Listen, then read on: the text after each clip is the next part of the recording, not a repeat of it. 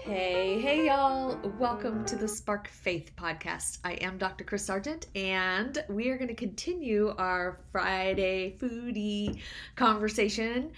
Uh, we talked about protein and and like the need for to think about protein first and i'm going to take this just a little bit a step a little bit further into this and like why do we need protein like what does it do for us? And i i mentioned last week that you know if if you can batch cook your proteins and i put some i put up some recipes on instagram i promised you i would. There's a few up there now um, in my highlights. So and i'll co- continue to add to those.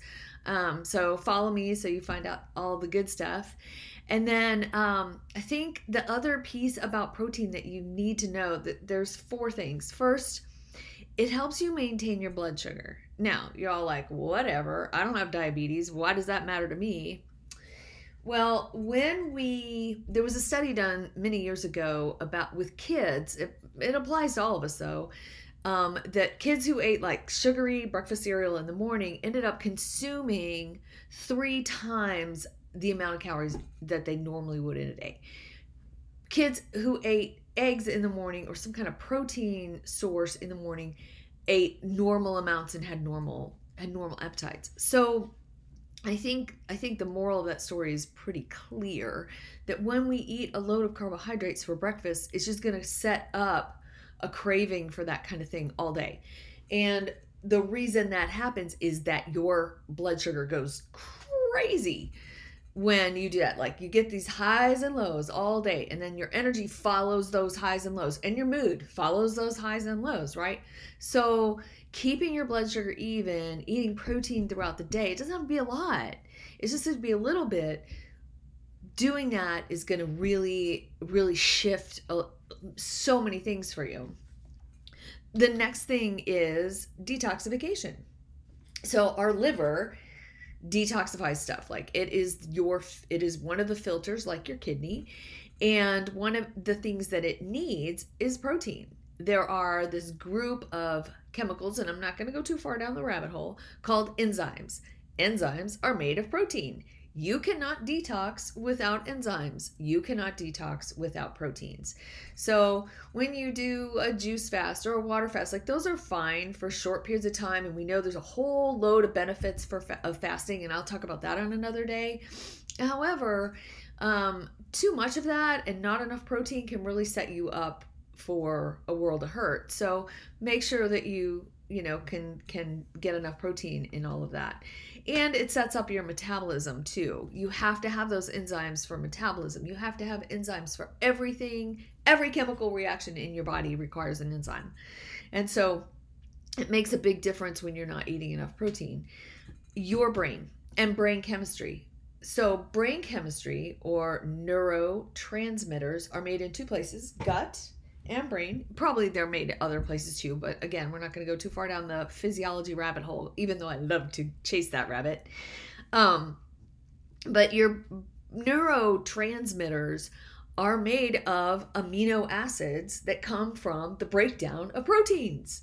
So if your serotonin levels are low or you're not you know you're not getting the the dopamine that you need those kind of things you might want to look at your protein intake maybe you're just not getting enough protein so that your body has to your body has to have the building blocks in order to make it right? Like if somebody said hey um, let's make chocolate cake but you don't have any chocolate or flour it's not going to be very good chocolate cake right? So you have to have all the building blocks in order to make your chemistry in your body. And protein is one of the backbones for a lot of your body, right?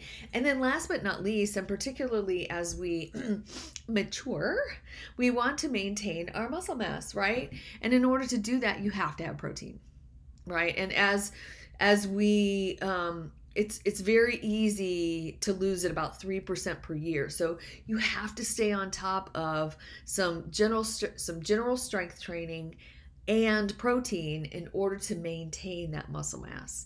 So there's your Friday hey hey and reason to go ahead and check out the steak for dinner um, in a reasonable portion with some vegetables, just so we get all of that clear. I don't want anybody yelling at me for you know running down the the high protein road um however i it's for a lot of bodies, about 60% of the population or more, this is going to be the key to weight loss and metabolism and healthy brain and healthy moods and healthy energy uh, for for a big chunk of the population. And right now we have a big chunk of the population up to 70% or more that's overweight and obese and it's ultra processed foods that are really creating that. So if we can shift into protein into a little bit more protein and away from some of these ultra processed packages and boxes of foods, you're going to find yourself in a much better place health wise. I want to say one thing um, as we as I shift and move move my podcast around. There's not one program for everybody. There's no perfect program. There's no perfect coach. There's no perfect anything for for for one part like for a person everybody has to figure out what's going to work for them. And in functional medicine, like that's what functional medicine is all about, right? It's about figuring out what works, what's going to work for you.